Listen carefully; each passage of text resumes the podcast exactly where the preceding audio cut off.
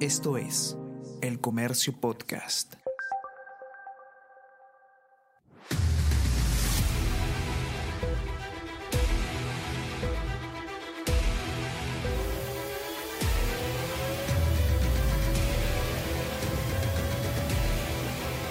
at the back of the grid when you stop the car. P1, wait 5 seconds, P0. TFKP on Tesla, clear. Copy Hola, mi nombre es Daniel San Román y les doy la más cordial bienvenida a La Grilla, el podcast de Fórmula 1 de El Comercio. ¿Cómo están? Hoy estrenamos este podcast donde hablaremos de todo lo que rodea el mundo de la Fórmula 1. Todos los viernes tendremos un capítulo diferente con detalles de las carreras que se vienen, de los pilotos, las escuderías y todo lo que quieren saber de la categoría reina. Es importante también eh, recordar que este es un podcast pensado en personas que siguen constantemente la categoría, pero también algunas personas que se han sumado a esta nueva fiebre de la Fórmula 1. Por ello trataremos a veces de ser un poco más didácticos para explicarles algunas terminologías y algunas características de este campeonato automovilístico, el más importante del automovilismo. Por eso se le llama la categoría reina, porque de todas las que hay es la principal.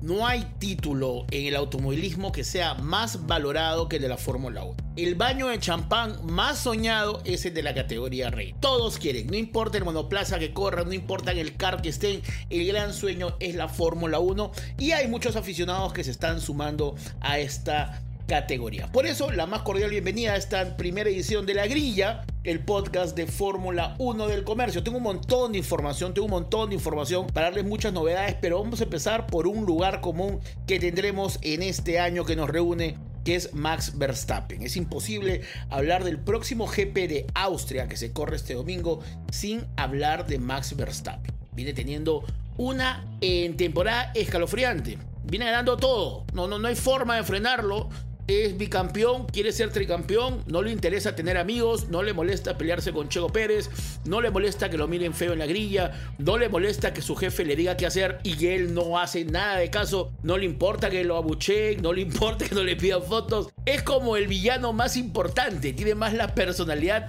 de un villano de Fórmula 1, de James Bond. Parece que fuera un malo de James Bond, pero ahí está Max Verstappen ahorita en la fecha 8 con una ventaja sólida de 69 puntos versus Checo Pérez.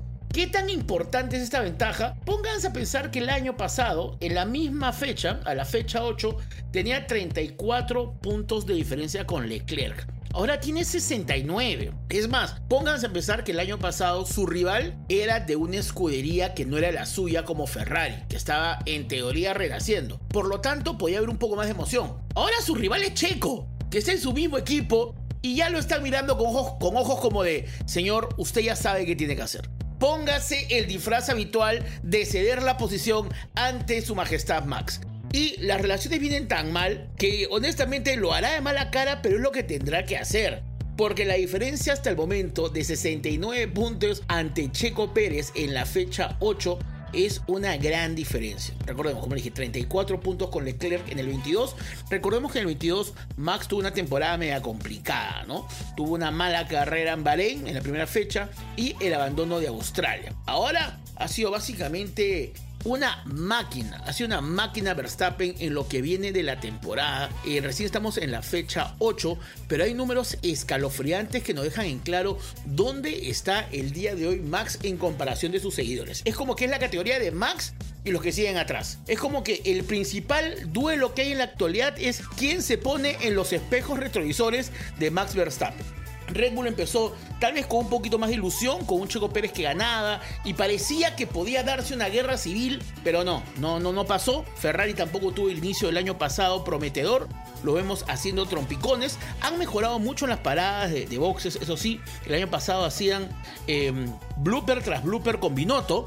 Ahora están mucho mejor, pero el auto no le está dando las expectativas y las prestaciones que esperan Leclerc y Sainz. Vemos sí a un Mercedes que ha mejorado, un Mercedes que ha quitado este problema del rebote constante. Recuérdense que el año pasado el monoplaza Mercedes era un canguro. Hasta Louis Hamilton decía que le olía la espalda de todo que rebotaba.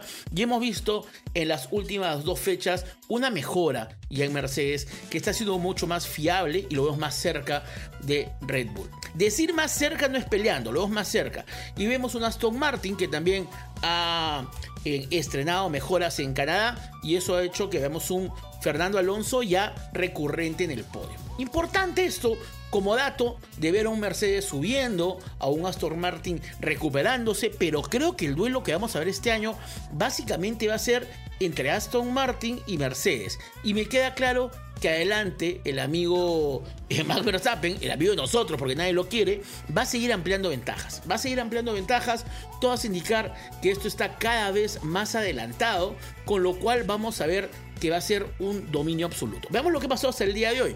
Se han disputado 8 carreras este año, como todos sabemos, 6 han sido ganadas por Max Verstappen, 2 por Sergio Pérez. Estamos hablando que le ha triplicado la cantidad de victorias. Em, esto es muy importante si estamos viendo cuál es la dimensión de lo que se viene y cuál viene siendo la producción de el bicampeón. En victoria por equipo, Red Bull es una máquina, ha ganado todas las carreras. Sí, Mercedes podrá mejorar, Aston Martin tiene ganas de vez en cuando de ponerse a trompicones con, con Mercedes. Tal vez ahí Fernando Alonso le quiere eh, cobrar alguna vieja deuda a Louis Hamilton de los días que eran compañeros de equipo, pero lo cierto es que al final ha sonado tanto, tanto, tanto este año el, himno de, la escudería austriaca que yo siento que lo he escuchado más que el himno nacional. Es una locura la cantidad de veces que ha sonado. Ocho veces en las premiaciones el himno de Red Bull. Ocho victorias también para los motores RBTP Honda. También Red Bull y Honda siguen teniendo todas las victorias que vienen de la mano. En pole position por pilotos, Max tuvo, ha tenido cinco hasta el momento. Checo ha tenido dos y Charles Leclerc ha tenido una, que no es lo que hacía mejor el año pasado, ¿no? El año pasado nos quejábamos mucho que Leclerc brillaba en, en, las clasificaciones y tenía malos domingos, ¿no? Bueno, ahora parece que Leclerc ha mejorado su juego y está parejo, no le está yendo bien, ya, ya no hay ilusión, no es que va a tener un buen sábado y un mal domingo, no, viene siendo un mal inicio, un mal inicio. Por, equipo, 7 para Red Bull, 1 para Ferrari. Eh, vueltas más rápidos por pilotos de este año. Max tiene 3, Sergio tiene 2, es decir, el equipo Red Bull ha hecho 5 de las vueltas más rápidos del año. Y tenemos a Su que ha hecho una, ¿no? Entonces ahí una sorpresa con Su que ha tenido una de las vueltas más rápidas de la temporada, que a mí me parece una sorpresa, porque nadie esperaba mucho de Wainusu, y es verdad que Alfa, Alfa Romeo ha tenido algunos destellos, pero digamos, es un logro que puede estar poniendo su nombre en esta lista importante. Luego George Russell y Lewis Hamilton completan con dos vueltas rápidas, lo cual te habla un poco de cómo han ido mejorando Mercedes este año. Digamos, Mercedes ha logrado ya algún par de vueltas rápidas en lo que viene, y ahí vemos que el, el vehículo viene mejorando. Va a mejorar mucho en los circuitos un poco más en los circuitos que sean más rápidos, vamos a ver a Red Bull sacando muchas más ventajas. En podios por pilotos, Max, para dejar en claro que sigue siendo el amo y señor, tiene todos los podios. Ha estado en todos los podios del año. En todos. No, tiene ni un, no se ha perdido ni un selfie de podio. Tiene, siempre él deja su antiflama después de la carrera para que lo laven al seco porque está mojado de champán. No hay otra. Ese es el único que ha estado en todas.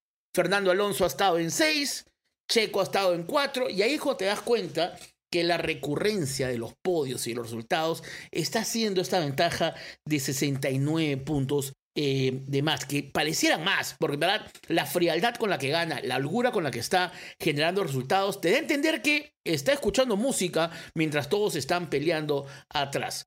Eh, importante entonces, bajo esta lógica, entrar a este lugar darnos cuenta que va a ser una temporada de dominio max. Posiblemente veremos algunos acercamientos, em, yo creo, más pensados de lo que puede hacer Mercedes en circuitos trabados y más los que puede hacer Fernando Alonso, que además la semana pasada ha dicho que él se siente muy cerca de poder quitarles el segundo lugar del campeonato a Checo Pérez. Es decir, Para Fernando Checo Pérez es una presa a cazar. Entiende que el auto es rápido, pero entiende Fernando que tiene las condiciones para pelearle igual igual. Lo de Verstappen es otro juego, pero creo que lo que nos deja esta declaración de Fernando Alonso es que para él es claro que lo que hace que Max sea tan bueno es la combinación piloto E. No porque a Checo lo ve con posibilidades. Y digamos, tampoco está fuera de la lógica. Max Verstappen ha tenido este año posición media de 1.2, tuvo, digamos, ha tenido primeros puestos en casi todas las carreras, simplemente en dos fue segundo y Sergio Pérez tiene una posición de 4.6. Por lo tanto, Max viene superando a todos podemos ver todos los indicadores, pero vamos a ver este lugar común. Entonces, antes de hablar de una previa, lo que se viene ahora este fin de semana del GP de Austria, hay que hacer siempre recuento que contextualice dónde está parado el campeonato. Bueno, señores, el campeonato está parado en la merced y antojo del señor Max Verstappen. Me encantaría decirles algo más, no creo que va a pasar nada muy diferente. Eh, y lo que se viene en Austria no pinta para mejor. Austria es un circuito extremadamente rápido. Extremadamente rápido. Eh, es un circuito cortito, es un circuito además que es de 65 segundos por giro, es un circuito bastante rápido, con lo cual creo que vamos a dar cuenta que en un circuito rápido, Max Verstappen no debería tener problemas para simplemente mandarse a mudar. Un vehículo tan rápido como el Red Bull en las manos de Verstappen no deberían tener problemas. ¿Cansado del bombardeo de información? ¿Sin tiempo para profundizar? Ingresa a elcomercio.pe slash newsletters y suscríbete al newsletter El Comercio al Día para iniciar tu mañana bien informado. Además, puedes seguir nuestros boletines temáticos sobre la emergencia por el dengue o material deportivo y gastronómico. Un universo de conocimiento al alcance de tus manos.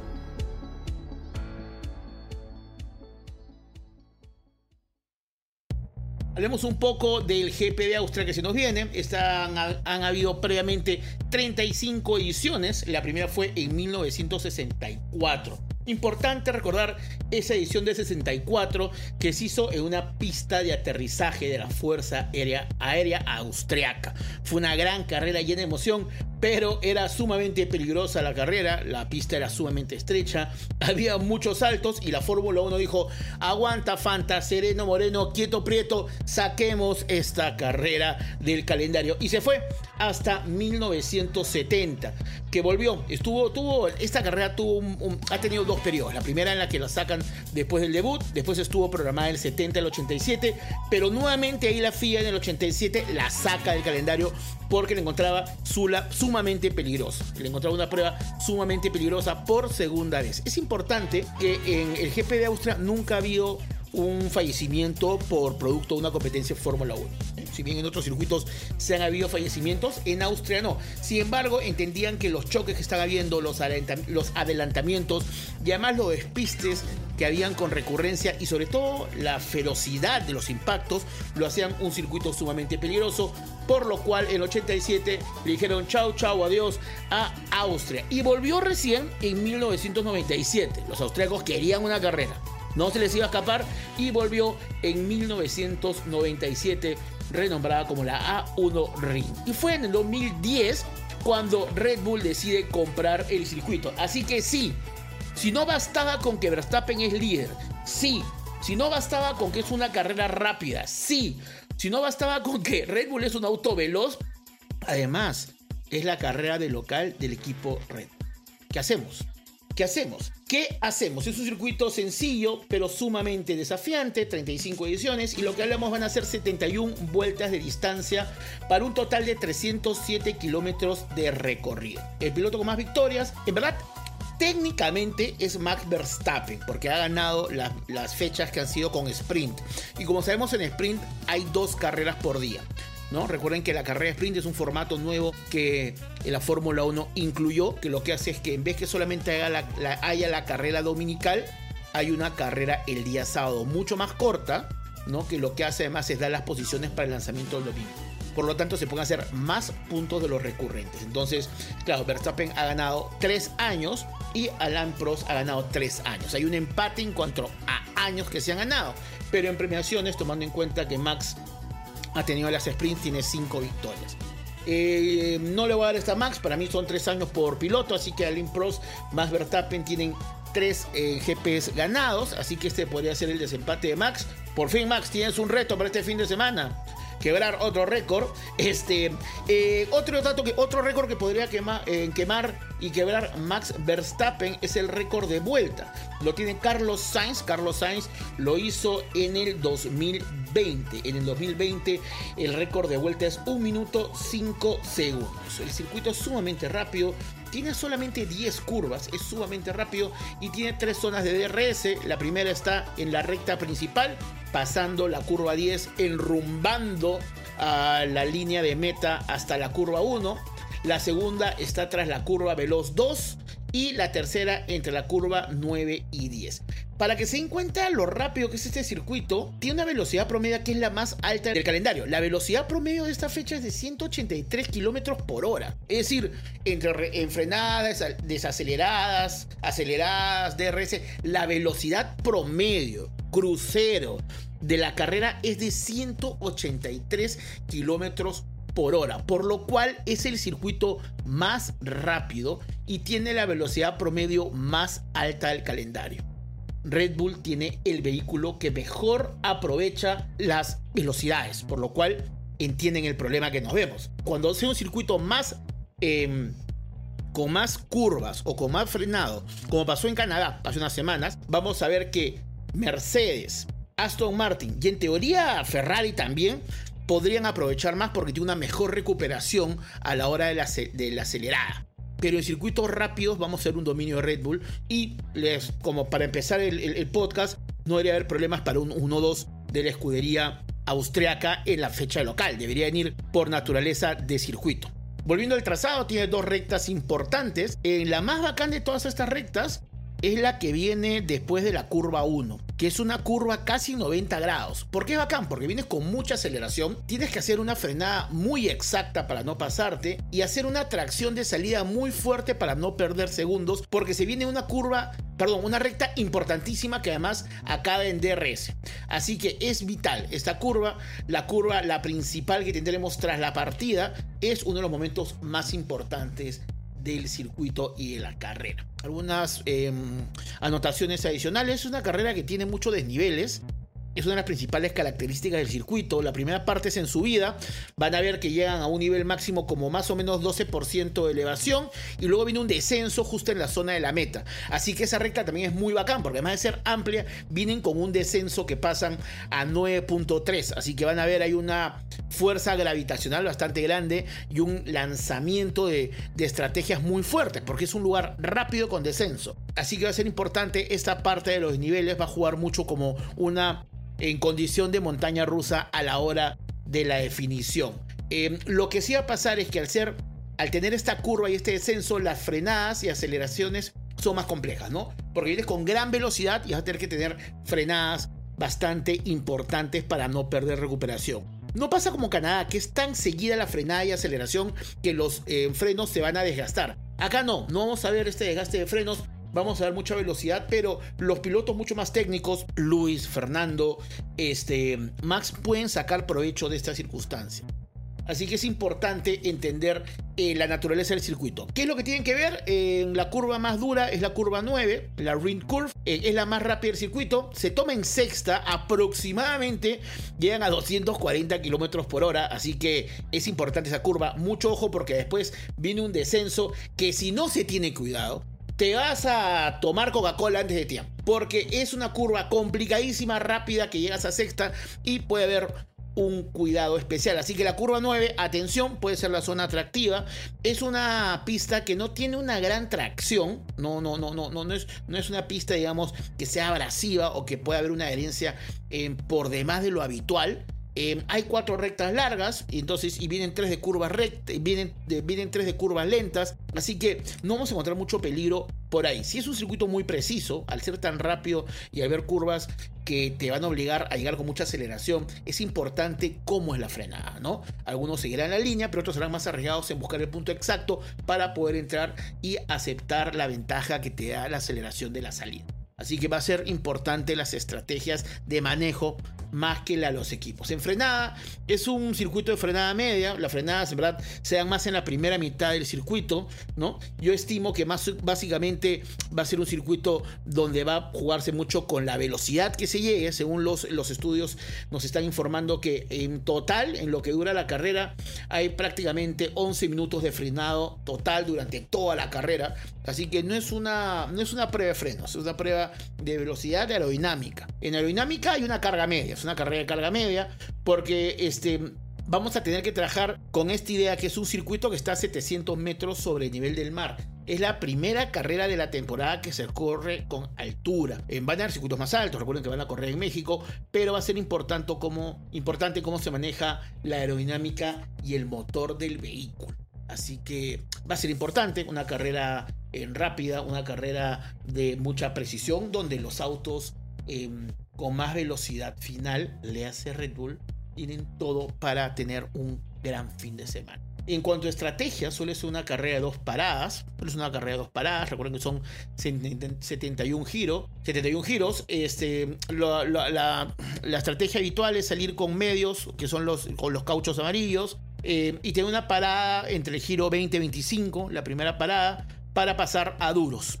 Y luego, 20 giros después, tener una segunda parada para pasar nuevamente a duros nuevos, ¿no? Empezar con medios y tener dos grandes tandas de duros. Hay una opción que es un poco más arriesgada, que es de una sola parada, ¿no? Recuerden que cada parada significa em, una pérdida de tiempo en la detención, además que las llantas tienen que empezar a tomar el calor para tener la adherencia precisa, el desgaste natural de los últimos giros que le quita adherencia y le quita velocidad al, monoplaza, pero hay una opción de una sola parada que es salir con medios hasta el giro 30 y de ahí salir con duros hasta el final y rezar y decir Dios te salve María, llena eres de gracia, que Nicky Laudio esté contigo y esperar que la suerte se te dé.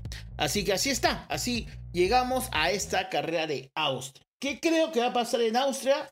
Creo que el podio va a tener a dos Red Bulls. Creo que Verstappen no debería tener problemas para llevarse la pole. Eh, no debería tener eh, problemas para tener un dominio absoluto y escalofriante. No veo por qué se le podría complicar. Eh, es una carrera sprint, es una carrera que además va a dar muchos puntos, con lo cual la ventaja de Max puede ser un poco más escalofriante tras esta fecha, donde además su equipo corre de local. Eh, entonces, en la carrera sabatina de sprint, que es la primera, que recuerden que es menos de 100 kilómetros y que no hay la necesidad de entrar a cambiar cauchos. Yo imagino que Max va a salir primero, va a ganar la carrera sabatina, el domingo va a salir primero tras esta victoria y va a hacer lo propio. ¿Qué es lo que puede pasar? Entiendo que Red Bull eh, debería tener un, un, circuito que conoce una estrategia ya definida. Checo Pérez no debería generar problemas. Checo Pérez debería clasificar segundo si no hay percances. Tal vez para la tranquilidad del equipo lo mejor sería que Checo vaya un poco más atrasado en la partida para que no hayan problemas de órdenes, pero si la normalidad se da y no hay problemas mecánicos, eh, Verstappen debería tener una carrera bastante este, sencilla como ha sido todo este año. Eh, Mercedes ilusiona, Mercedes llega con condiciones, viene haciendo buenas carreras, viene recuperando, eh, ha mejorado su velocidad final, podría ser un animador en la pelea, tal vez más con Checo. Yo igual creo que los Red Bull no harían, no harían sufrir en general, no harían, debería ser un 1-2 sólido, pero Mercedes llega ya con los problemas de rebote superados, con lo cual debería ser un animador importante. En cuanto a Aston Martin, te queda la idea que Fernando Alonso está unos pasos por encima de Stroll. Y ahí, digamos, es necesario ya en, estos momentos de la carrera, cuando estamos pasando ya, llegando cada vez, perdón, a la mitad de la temporada, que las escuderías tengan binomios sólidos. Y de alguna forma, Mercedes te está demostrando que la dupla es sólida, que, es, un equipo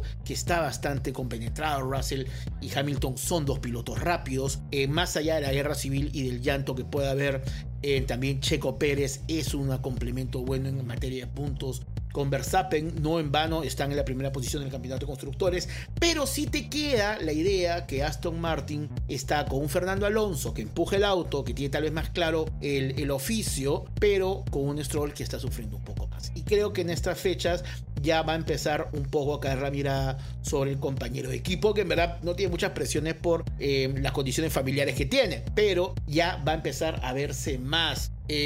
Creo que la promesa que ha dado Fernando Alonso, que puede superar a Checo Pérez en el subcampeonato, se va a dar. Sí, creo que sí, pero no creo que en esta carrera. Creo que esta carrera va a ser un dominio absoluto para el equipo de Red. 1-2, eh, mi previsión para este domingo. 1-2 para Red Bull. Y me tentaría decir que el tercer escalón del podio sería un Mercedes. Así que eso es lo que depara el fin de semana. Así que ya saben, si están con alguna emoción, recuerden, Red Bull, pónganse la gorrita, compren la lata y vuélvanse parte de esta victoria que nuevamente nos regalará Max Verstappen. Vocabulario F1.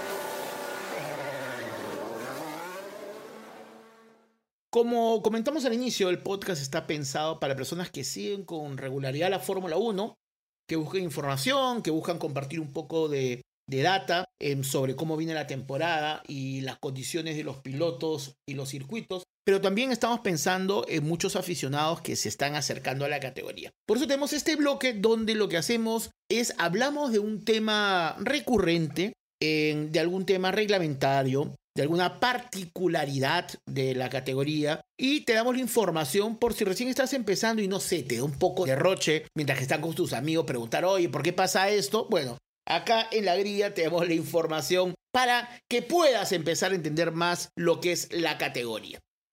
Lo primero que vamos a hablar en esta edición, en esta primera edición del podcast La Grilla, es por qué se cambian las llantas y cómo se eligen las llantas. Entonces es importante entender que la banda de rodamiento, es decir, lo que tiene contacto con la pista del vehículo, es la llanta, ¿no? El neumático. Y los neumáticos tienen diferentes abrasividades, es decir, cuánto se, adherencia es cuánto se pega el neumático al asfalto los que tienen más adherencia van a tener menos tiempo de vida. Los que tienen más adherencia van a tener mucho más tiempo de vida. El problema es que para tú llegar al punto exacto del momento de la adherencia, vas a tener que tomarte algunos giros para llegar a ese lugar. Pónganse a pensar como que tienes que ver el mundo, el momento exacto en que la llanta se pega mejor al asfalto. Si es más dura, se demorará más tiempo en pegarse pero te va a durar más. Si es más blanda, va a tomar menos tiempo en pegarse, pero te va a durar menos. ¿Qué significa esto? Que si te pones llantas blandas, tendrás que entrar en menor tiempo a boxes a hacer el reemplazo que si te pones duras, con lo cual tendrás más detenciones y con ello perderás tiempo mientras hacen los cambios de neumático. Entonces, eso es lo primero. Lo primero que hay que entender sobre el cambio de llantas. Entonces durante la carrera vamos a ver que hay un momento en que los pilotos van a entrar constante, eh, digamos casi todos en paralelo, a hacer cambios de caucho. Esta estrategia, como dijimos hace un rato, va a depender de cuánto rinde el vehículo, del nivel de adherencia y de, abrasividad de, la pista, del tipo de manejo de cada, de cada piloto y esto va a hacer que los cambios de llantas se sucedan durante la carrera. Para cada fin de semana, cada equipo tiene 12 juegos de neumáticos diferentes y los equipos decidirán la mezcla que quieren, es decir, si eligen más llantas suaves, medias o duras. Vamos a ver que hay tres tipos de llantas, tres tipos de llantas. Están las blandas, las medias y las duras. Cuando veamos la carrera, todas las que, las que tienen un, un color rojo, una cinta rojo rodeándolas, son las llantas blandas. Son las más rápidas y consiguen la temperatura soñada en menos tiempo. Pero también, como hablamos un rato, son las que se gastan antes. Luego están las llantas medias, que las podemos ver con una línea amarilla, que como su nombre lo indica, su degradación y rendimiento las coloca entre blando y duro. Permite recorrer distancias un poco más largas a un ritmo más moderado. Luego están las blancas, que son las llantas duras, que estas son las que más aguantan, se degradan mucho menos, pero va a haber un menor ritmo de competencia. Entonces ya saben, cuando estén ahí viendo la carrera con alguien y ven que están poniendo llantas rojas, dicen, man, ya se está yendo por las blandas. Y ya saben, rojo para blandas, amarillas para medias y blancas para duras. Ese es el consejo de esta semana para ir aprendiendo más juntos de la Fórmula 1. 3 por 3. Vamos con nuestras 3, 3, 3 noticias de la semana. Em, la primera noticia es alguien de que yo quería hablar constantemente. Voy a tratar de hablar de él constantemente porque además es el hijo de un piloto importantísimo en la categoría. Y es Mike Schumacher, es el hijo de Michael Schumacher. O Mick Schumacher. Mick Schumacher, como ustedes saben, está trabajando en el equipo Mercedes, está dentro del equipo Mercedes trabajando y ya ha tenido pruebas de eh, manejar el monoplaza Mercedes, sobre todo para las pruebas de, de, las pruebas de desarrollo de neumáticos de Pirelli. Así como hablamos hace un rato de cómo son las llantas, eh, que hemos visto que hay blandas, intermedias y duras. Bueno, antes de la carrera, las escuderías prueban las llantas para ver el rendimiento y hacer las previsiones de adherencia que tendrán. Bueno, en Barcelona y en Canadá, Mick Schumacher ya ha estado siendo, haciendo pruebas de desarrollo neumáticos para el equipo Mercedes. Es decir, ya está manejando uno de los Mercedes de competencia. Eh, recuerden que Mick no condució un monoplaza desde Abu Dhabi 2022. Este año Mick se ha quedado sin escudería. Así que esa fue la última carrera cuando estaba en el equipo Haas. ¿En qué tan serio puede ser lo de Schumacher en Mercedes? Bueno, eh, Mercedes es la última escudería que corrió su papá, recuerden. Y el contrato de Lewis Hamilton vence este año. Eh, Luis tiene un contrato renovable. La idea de Luis es ganar un título. Acuérdense que él quiere quebrar la marca justamente de Michael Schumacher de más títulos en la categoría. Actualmente están empatados con 7 y lo que él quería era conseguir el octavo. Eh, yo creo que él pensaba hace el año pasado que tenía un auto en mayores condiciones para poder pelearle a Verstappen, pero creo que cada vez se da cuenta que está más lejos. Si bien el auto ha mejorado, creo que Luis tiene cada vez más claro que le va a ser más difícil poder optar por la octava corona. Em, en esta lógica creo que Mike Schumacher está esperando la decisión de Luis. Creo que sea una decisión inteligente para el equipo alemán, además de tener un piloto alemán como Mick Schumacher, que además es un piloto con un linaje importante en la categoría con todo lo que el marketing significa. Em, así que nada, atención, atención con lo que está haciendo Mercedes con Mick Schumacher, que puede ser un preámbulo para lo que se viene. Otra noticia, em, en las últimas semanas se está hablando un poco de farándula. Ustedes saben que la Fórmula 1 siempre está inmersa en la farándula, ¿no? Hay muchas figuras, muchos actores que generalmente antes de la partida, en la grilla inicial, cuando están los fotógrafos y todo el glamour, vemos a muchas eh, personalidades paseándose por la calle de, autos. Em, hace una semana incluso destacó la noticia que había estado Shakira por ahí y todo el culebrón que ello significó. Y también en Barcelona se vio que Neymar estuvo paseando cerca a los vehículos. Lo que está pasando es que se están dando cuenta que la visita de las celebridades a la calle de pilotos, a la calle de autos antes de la bandera de partida, está generando más desorden y que las personas se están quedando en la pista cuando las escuderías y los pilotos ya están prendiendo los motores de los vehículos. Entonces están dando cuenta que les está costando más cada vez sacar a las personas de la calle de partida. Por lo tanto, la FIA está tomando decisiones para restringir mucho más las partidas. Así que no sería una novedad que en Austria vean menos gente al costado de los vehículos, de los vehículos antes del, del, vamos. No sería antes que se apague el semáforo, vean una grilla inicial bastante calmada. Están preocupados porque sientan que al ser celebrities no puede haber un control con ellos muy importante. Se están preocupando un poco que si bien hay una necesidad del retorno de redes sociales y la generación de contenidos, hay un tema de riesgo importante. Se han sentido incómodos con Barcelona, se han sentido incómodos con Mónaco, se han sentido incómodos con Miami o Miami y ahora se viene Las Vegas. Así que existen muchas probabilidades que en Austria veamos un mayor control en la calle previa. Así que en Shakira, si tiene algo con Louis Hamilton, va a tener que ser en, en boxes, porque la calle va a estar prohibida para ambos. Y otro dato, el último dato, el tercer dato, este, justo estaba viendo esta información que me gustó mucho, es que em, los pilotos que han estado presentes en las tres qualis, es decir, recuerden que la clasificación de, cada carrera pasa por tres qualis, quali 1, quali 2, quali 3, donde se van decantando em, a los tiempos menos afortunados en cada quali y en la última quali salen los más rápidos. Los únicos dos pilotos este año que han estado presentes en las tres qualis, ¿saben quiénes han sido? Yo, yo me sorprendí. Han sido dos, han sido además dos españoles. Solamente Alonso y Sainz han estado este año presentes en las quali 3 de la temporada. Son los únicos que han estado en las ocho quali presentes. Verstappen podría acompañarlos, pero acuérdense que eh, Arabia Saudí tuvo un problema de motor, así que él no estuvo en la quali 3 si no sería el tercer mosquetero de este juego, pero solamente ha estado Fernando Alonso y Carlos Sainz en, las en todas las terceras qualis de la temporada. Es importante que aún así ni Alonso ni Sainz han conseguido pole este año. Alonso estuvo cerca en Miami, Sainz estuvo cerca en España, pero ninguno ha tenido ninguna Paul. Se habla de cuáles han sido sus, peores clasificaciones, pese a haber estado en la, en la, en tercera donde se definen los 10 primeros puestos de la grilla. Sainz eh, partió octavo en Canadá y Alonso noveno en España. Así que nada, importante el dato, una, una, nota que los pilotos españoles están siendo los que están llegando a todas las jornadas de clasificación.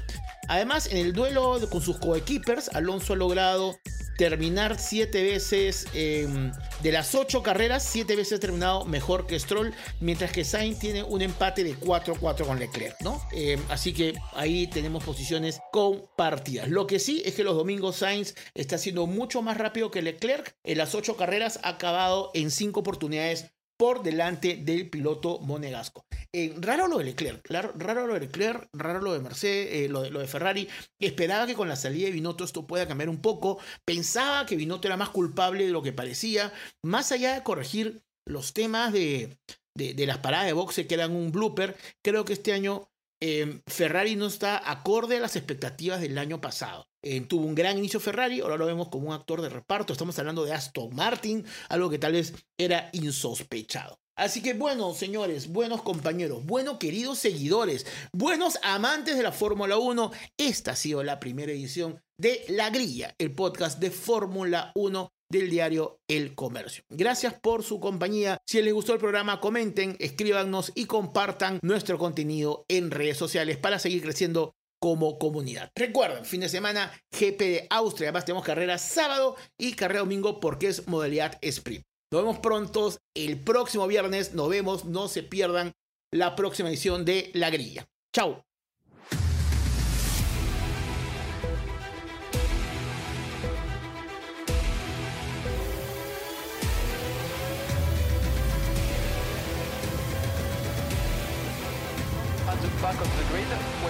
Car, P1, wait 5 seconds, P0. Yep, copy, I'm just behind, yeah. Copy that, see you on the.